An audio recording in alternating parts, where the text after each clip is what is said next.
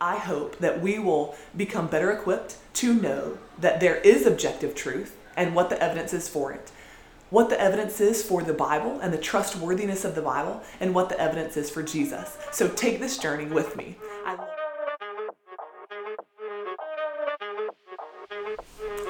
Hey, you guys, this is Christy Young with the Gritty Gospel, and I am super excited to introduce Bite Size Apologetics, where we study truth and pursue truth one bite at a time. The goal here is to learn about the evidence for the, the trustworthiness of the Bible, the evidence for Christ, and the evidence for objective truth. Because here's a little secret it exists. And we all operate under objective truth every day, under that reality uh, my encourage my encouragement, my goal here is to take all of these super complex ideas because let me tell you, I'm a little bit of a nerd. Or, you know, I love to read, and so I have been, man, feasting on this book, Evidence That Demands a Verdict by Josh and Sean McDowell. Oh, it's incredible. What can I tell you? It has a lot of big words in it and a lot of complex ideas. Uh, but that are foundational for us understanding why the Bible is true and trustworthy, for appreciating that Christianity is a historical religion. It's based upon history, actual verifiable facts. And I'm just excited to put that on blast for us to talk about it. And kiddos, I my hope is to equip you to be able to go out into the culture, to appreciate what you believe and why you believe it, and that you can trust the Bible. We live in a post-Christian society, which means now that the predominant worldviews in the culture. There is Christianity is not a dominant worldview. We don't hold to a biblical worldview as a culture. In fact, um, as we discussed in one of my previous videos, now the predominant worldview really is a syncretist worldview, which means that that people basically pull from various religious philosophies and teachings to create their own worldview based upon what they think, what they believe, what their opinions are, preferences are. Um, in fact, oftentimes we can even create the God that we desire to serve or the God that we think that He should be. Um, under a syncretist worldview, we would just pull and create the God that we believed God should be. We don't actually look at the scriptures to understand who God is. And my hope is that we will dig deep into scripture in this series, that we will be able to look at the historical, verifiable facts about Christianity and about the Word of God because they're there so that you can go out into the culture with confidence and clarity and be able to evangelize and to talk to people about Christ and to be confident in your hope for eternity. I believe that one of the best legacies we can leave our kids is to know that the Bible is true and trustworthy, so that as the winds and the waves of suffering hit them in this life, they can know that their hope is true and that their hope is based upon Christ who is who is real, who was real, did walk on this earth. Those are verifiable facts that he is who he claims to be and that he is our rock so that no matter what happens to us in this life, we will know the truth and be able to cling to the hope that we have to be with him for all of eternity. Okay, and then kiddos, can I talk to you for a minute? I want to equip you. That's my hope alongside your parents. That is your parents' hope. We desire to for you to know what you believe and why you believe it. And so, can I tell you, this course also, I appreciate that some of you may not know whether you believe that Jesus actually lived, that he actually died, and that he was actually resurrected. And I love that. I get it that a lot of you may be processing what the Bible says and wondering whether it's true. I'm so excited you're here. And in fact, in my own children, they have questions and doubts and ponderings. Those are all such great things that we desire to cultivate in you as parents. And so keep on asking questions. And then my hope is that as we uh, delve into this course and as we discuss one bite sized theological nugget at a time, that you would begin to have your questions answered, or that you would feel more comfortable raising questions with your parents. Because parents, it is so good for our kids to be able to discuss their doubts and their questions, their ponderings, things they marinate on and think about with us, so that we can help them to find answers and to know where to go to find good answers. Here's one of the problems with the culture. One of the problems is that we have uh, information overload and that our kids have access to devices, to laptops, to phones, to all kinds of electronics that at the at, at a finger swipe they can receive all kinds of information false information, misinformation, uh, misquoted things, misinterpreted information. And so we need to be aware that our kids are literally able to feast on bad information, false information. And so we have to be combating that with truth. And then I want to encourage you, kiddos, that one of the things that I love about this book that we're going to break down, we're going to break these down into bite-sized pieces, but I use a compilation. I want to let you know this from the beginning, parents and kids. I do not have any new original thoughts. I have, man, come up under the teaching of some really great people, and read some really great books. God's word, but other books that are have been like mentors to me. And I just want to impart the information that I have, that I receive. And so I'm super excited to do that. And y'all hear my life. This is real. I have kids in the background. I'm going to try the best I can for this to be clear and understandable. Uh, but this is these are the kids I'm hoping to reach in my backyard, in my neighborhood, down the street. Your kiddos. Pass these videos along so that we can equip people all over the world. Is my hope. Uh, for children, especially, to be equipped, this next generation to be equipped to be able to defend their faith. And that for us as parents, if we were never equipped, for us to get equipped, to come up to speed, to get a handle on apologetics. So I just want to reiterate I am coming up under some great teachers. J.P. Moreland, um, I love the editor, uh, John Basie compiled all of this information for Know Be Live, which talks about Gen Z and postmodernism and the culture that we're live that our kids are being raised in. Sean and Josh McDowell, which who, did Evidence That Demands a Verdict. Uh, Voddie Baucham has some great sermons on this topic, on equipping ourselves. Uh, he was speaking. He speaks in college campuses and in church, like everywhere. Y'all know, and he's amazing. And he has talked a whole lot about how important it is for us to teach apologetics to our children. So these are not new ideas. In fact, I'm going to read a quote in a minute from Wilbur Wilberforce, who I have mad respect for, and he lived in the 1700s. He was born in 1759, and but talking about how important it is, how imperative it is that we teach apologetics to our kids as consistently and regularly as we talk about math or science or history, we need to be teaching our kids apologetics and not only teaching them the Word of God to memorize, to come up under, to find that as balm for our spirits, but we need to be equipping them to know why they can, as almost foundational before the Word of God or, uh, you know, really simultaneously therewith.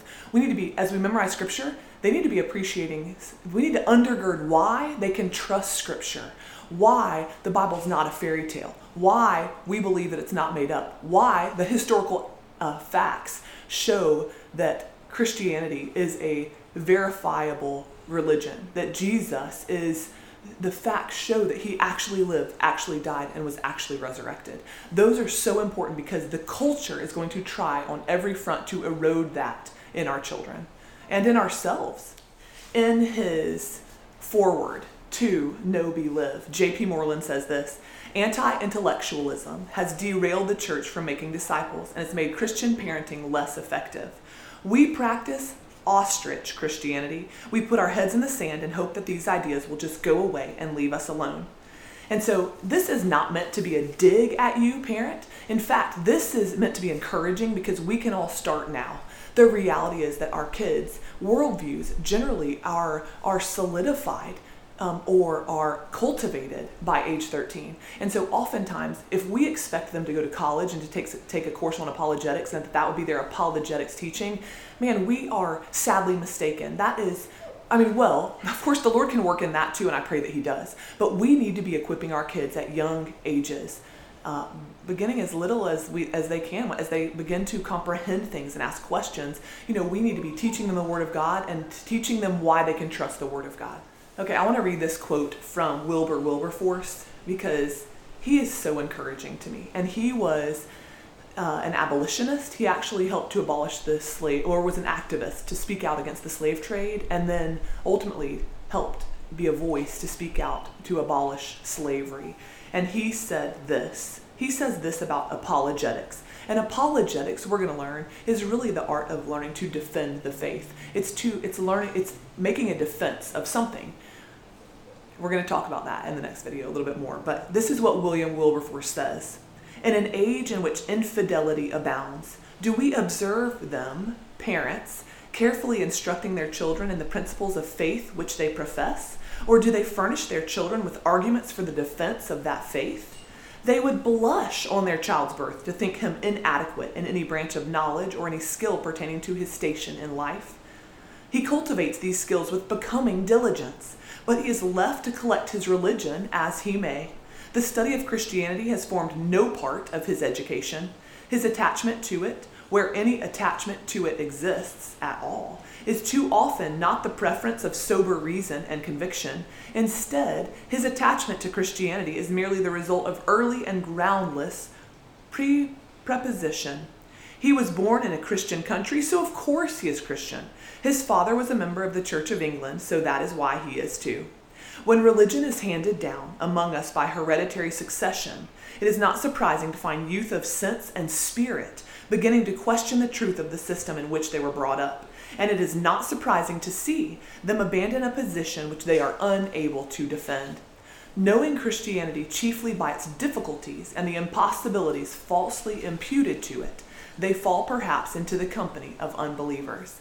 And you guys, this is incredibly important for us to grasp Wilberforce is saying that we literally equip our kids in every way to attain to a certain station in life. We equip them with math and history and science and foreign language and piano and ballet lessons and art lessons and every kind of lesson uh, to help them to be well-rounded people who could be great public speakers who are know how to think on their feet or and how to interact and engage with the world and learn a good work ethic. However, very obviously missing in their training if we call ourselves believers, if we are believers and followers of Christ, then very the, a gaping hole in their education is apologetics.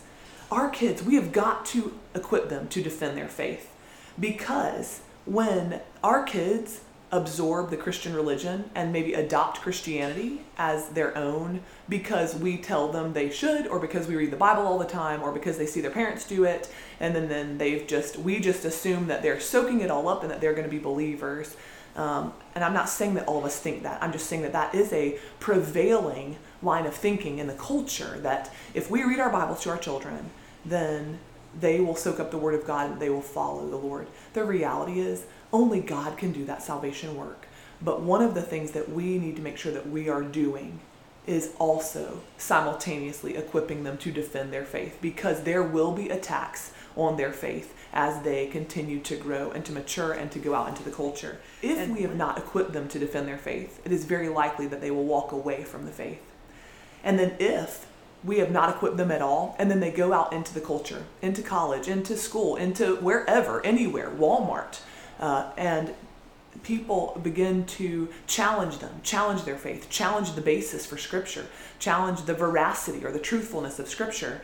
And then, if all they ever have heard is now all the challenges to Scripture, the challenges to Christianity, and they begin to know it by its difficulties and the impossibilities that are falsely imputed to it, Wilberforce says, then they can easily fall into the company of unbelievers because they may feel like we don't have answers for their questions. They may feel like we would not be adept at answering those questions. And the reality is, we might be, we might be, might not be. But I'm hoping that this course will help us to become better handlers of apologetics and of the Word of God, and that we ourselves can become more equipped to defend the faith, and that our children can become equipped to defend the faith so that they can with confidence know for themselves and to go out into the world, to go out into the harvest, to tell others about the truth of the Word of God and to be able to do it boldly and with confidence because they know, because they have studied apologetics, they know that the Word of God is real and true, verifiable, and that it is such good news.